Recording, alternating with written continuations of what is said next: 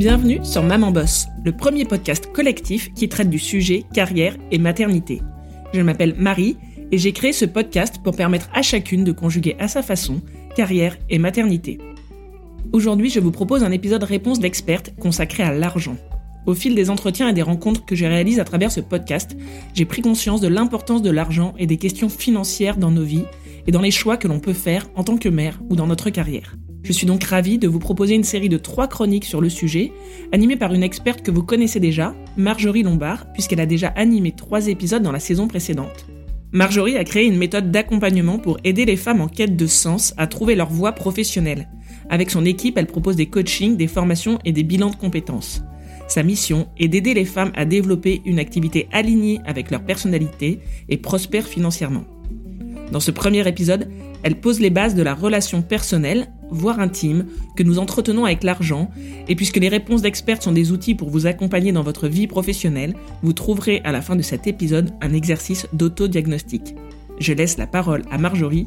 Bonne écoute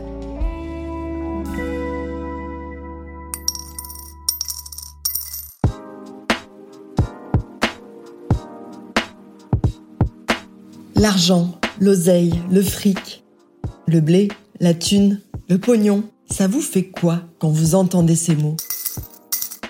Sujet tabou s'il en est, il est temps d'en parler ouvertement pour vous aider à mieux comprendre le fonctionnement de l'argent, pour savoir comment en faire un allié au service de vos projets professionnels. Dans ce premier épisode de la série consacrée à l'argent, on va poser quelques bases à partir desquelles vous pourrez établir votre diagnostic en la matière. C'est parti Commençons par un chiffre. 22%. Le salaire des femmes reste inférieur en moyenne de 22% à celui des hommes, selon une étude de l'INSEE parue en 2022. Alors il y a des raisons structurelles, des raisons liées à l'entreprise, mais aussi des raisons liées au fait que le travail a été créé par les hommes pour les hommes. Sur le plan sociologique également, nous avons été éduqués comme des petites filles polies et bien élevées qui sont récompensées au mérite et qui ne doivent rien demander. C'est le syndrome de la bonne élève. Alors certaines lois, comme celle de l'égalité salariale dans les grandes entreprises, visent à faire évoluer cela. Mais on sait que le changement des institutions est lent. En matière d'argent, je crois beaucoup au pouvoir du changement individuel. Si vous comprenez comment fonctionne l'argent, vous avez les cartes en main pour jouer la partie à votre avantage. Il est donc plus rapide de faire évoluer votre propre relation à l'argent qu'attendre que les institutions changent. Savoir, c'est pouvoir. Vous avez le droit de négocier votre salaire lors d'un entretien d'embauche. Vous avez le droit de demander une augmentation ou d'adopter des tarifs à votre juste valeur. Alors c'est vrai, ça n'est pas habituel. C'est vrai aussi que ça peut être inconfortable. Mais c'est ce qui vous permettra de vivre à la hauteur de votre potentiel. Dans mon travail au quotidien avec mes coachés, j'observe que la plupart des femmes rencontrent des difficultés dans leur relation à l'argent. Elles veulent plus d'argent pour avoir un beau cadre de vie, pour faire les choses qui leur sont importantes, envoyer leurs enfants dans les meilleures écoles, profiter de vacances en famille, se faire plaisir. Mais elles se retrouvent souvent bloquées sur la façon de recevoir cet argent et elles sont aussi souvent mal à l'aise, ne serait-ce que pour en parler. Chez les salariés, ça se manifeste par une difficulté à demander une augmentation ou à négocier son salaire à l'entrée d'un poste, sous-estimer et ne pas valoriser ses compétences dans les entretiens annuels, ne pas se positionner en cas de promotion. Chez celles qui sont à leur compte, c'est la difficulté à mettre un tarif juste sur leurs prestations et à oser facturer. Alors c'est vrai que parler d'argent n'est pas simple. Le sujet est encore tabou en France. Comme si c'était un objet indécent ou sale. C'est un sujet qui est chargé émotionnellement, voire explosif. Il y a aussi le poids de l'éducation reçue, de l'entourage familial et culturel en lien avec l'argent. Et puis, chacune de nous entretient des liens intimes et complexes avec l'argent. La relation à l'argent est d'ailleurs influencée par notre histoire personnelle, par nos croyances, par nos valeurs et nos désirs. Une des fonctions de l'argent, c'est d'évaluer la valeur marchande des objets, des services, de tout ce qui est désirable et qui peut être échangé sur un marché entre un vendeur et un acheteur. Mais l'argent, c'est bien plus que ce simple outil d'évaluation marchande. Comme s'il y avait quelque chose de plus profond qui se joue au niveau de l'inconscient. On y projette des tas d'idées. L'argent, ça peut être la liberté, la sécurité, ou bien à l'inverse, une source de conflits ou des problèmes dans le monde, selon les idées qu'on va projeter dessus. C'est le résultat d'années de recherche qui ont été menées par Peter Koenig, dont les travaux nourrissent ma pratique de coach spécialiste de la relation à l'argent. Il y a donc des projections inconscientes appliquées sur l'argent. Et toutes nos pensées ou nos émotions en lien avec l'argent a des conséquences physiques et matérielles dans notre vie. Par exemple, si on dit que l'argent est une monnaie d'échange, ça le devient effectivement parce qu'on en a décidé ainsi.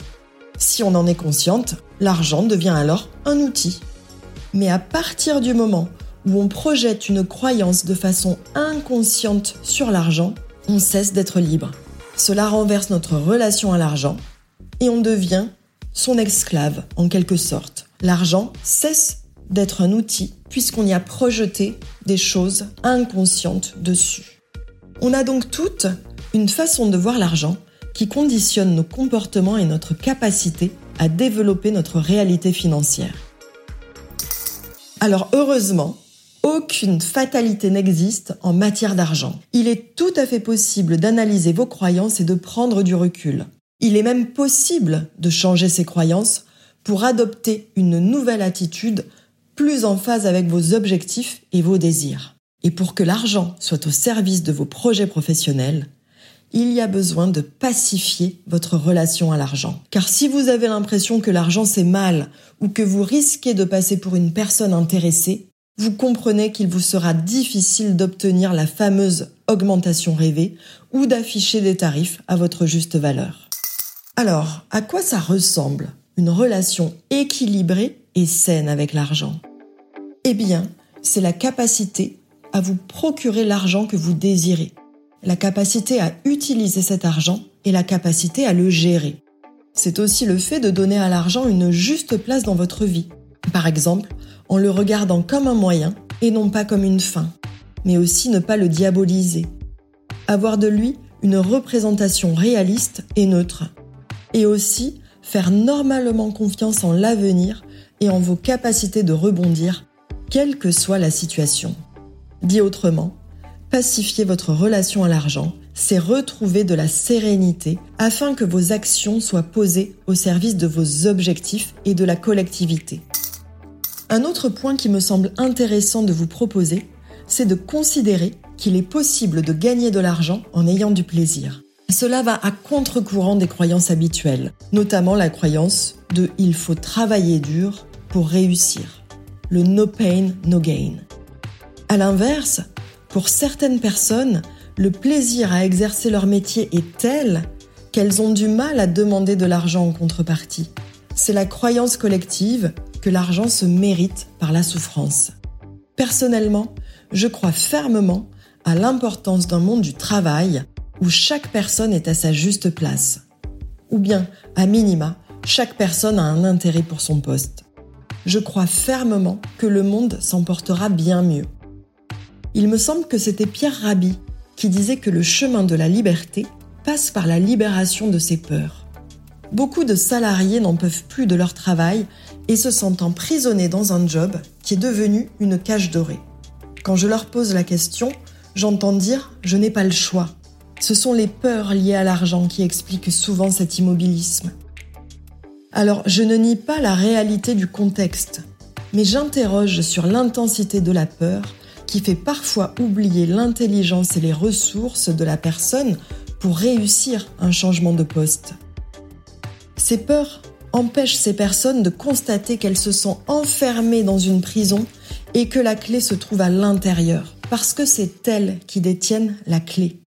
Et ce faisant, les rêves sont mis de côté et ces personnes attendent et subissent en silence. Bien sûr, en tant que coach, mon rôle c'est d'accompagner à prendre du recul pour refaire un choix conscient de rester dans la situation en toute connaissance de cause ou bien de se mettre en mouvement, de changer d'attitude pour faire de l'argent un allié au service d'une vie professionnelle et personnelle plus épanouissante. C'est une démarche courageuse que vous pouvez vous aussi faire. Et pour vous aider à faire un premier pas, je vous propose un exercice pour analyser votre relation à l'argent. Prenez une feuille et un stylo, mettez sur pause le temps d'aller le chercher, et puis, lorsque vous avez la feuille et le stylo, première étape, vous allez commencer par faire la liste de l'ensemble des personnes qui vous a directement ou indirectement éduqué.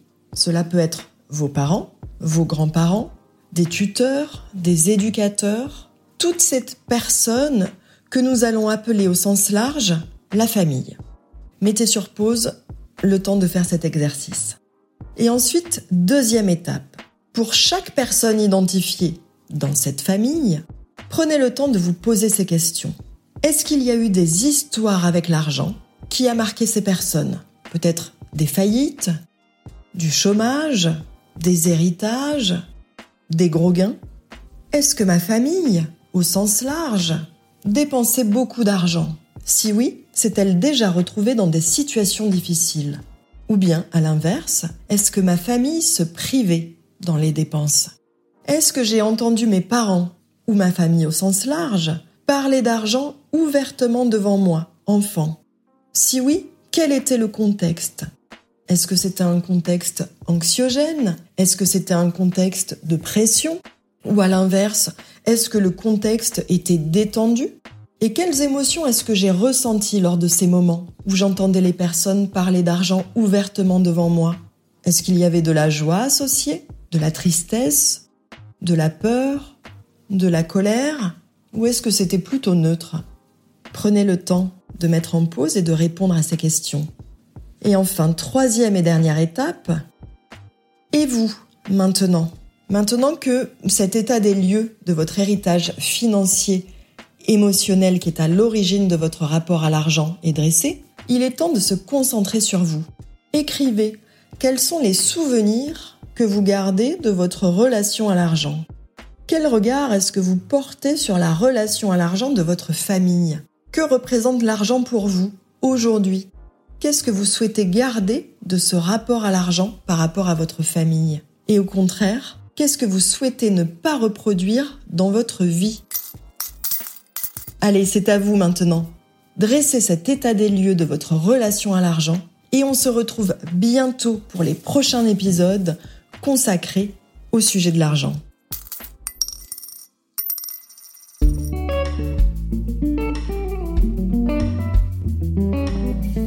Merci à Marjorie pour cet épisode qui questionne notre relation à l'argent.